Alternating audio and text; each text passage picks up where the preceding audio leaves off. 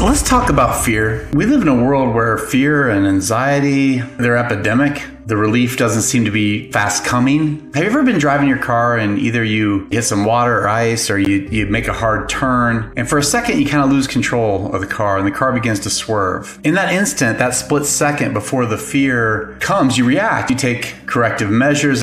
Usually you're able to quickly gain control. The car stabilizes and, and you relax. However, sometimes the swerve is more severe and the corrective measures don't work immediately and fear grabs you. And at this point, you know you need to either either get control or something bad's going to happen. This is the world we live in today. Now, I've spoken about fear in the past, and I'm revisiting this topic because it's so prevalent all of us feel the pressure to one degree or another of things that are outside of our control. Most of us have started taking those initial corrective measures, and for some of us, the car is stabilized and the wreck has been avoided. But a lot of us, and maybe more now than I've seen in my lifetime, those corrective measures, they're not enough. The car is continuing to swerve, and the fear of the inevitable crash is beginning to overwhelm. Reminds you of the lyrics, Jesus Take the Wheel, right? By Carrie Underwood. Seems appropriate. The Bible talks about fear a lot. In fact, depending on the translation you're reading, the phrase do not fear shows up between 330 and 380 times, basically one time for every day of the year. None of us can say that your life or my life is not going to crash. Life happens to all of us, and Christians are obviously not immune to the crash. But I hope to give maybe a very simple formula when the fear is coming and the anxiety is growing and the car feels out of control, a tool or a way to get control back. First of all, we have to believe deep in our gut that Jesus is who he says he is. That belief is the foundation for everything, and it will give you complete and ultimate control over fear when those moments spring up and the wreck seems inevitable. Second, we have to hold on to what he said for us. Here are a couple of scriptures. Philippians 4 6 through 7 says, Do not be anxious about anything, but in every situation, by prayer and petition, with thanksgiving, present your requests to God and the peace of God, which transcends all understanding, will guard your hearts and your minds in Christ Jesus. And here, this is John 14, 27 through 28. I'm leaving you with a gift, peace of mind and heart. And the peace I give you is a gift the world cannot give. So don't be troubled or afraid. Remember what I told you I'm going away, but I will come back to you again.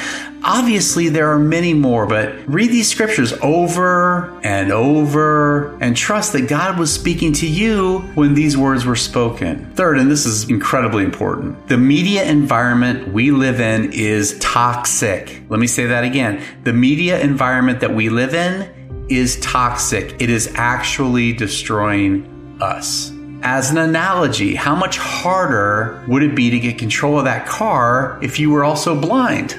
The media is no friend to the follower of Christ. And if you don't control the input, it becomes harder and harder to control the output or to control the fear. Practice this. This is Philippians 4, verse 8. Finally, brothers and sisters, whatever is true, whatever is noble, whatever is right, whatever is pure, whatever is lovely, whatever is admirable, if anything is excellent or praiseworthy, think about such things. Fill your mind with the noble the good, the beautiful. It's everywhere. It, of course, can be found within the media world, but you have to look for it. You have to seek it. It probably won't be found on the news or the cover of a magazine. You have to seek it out. You got to go find it. Consider this a big part of getting control of that swerving car. And finally, and probably foremost, hit your knees. This is Psalms 34 4. I prayed to the Lord and he answered me. He freed me from all my fears. Finally, I don't mean do this at last. I mean, this should be done all the time. We should be praying all the time. Pray for relief from the fear.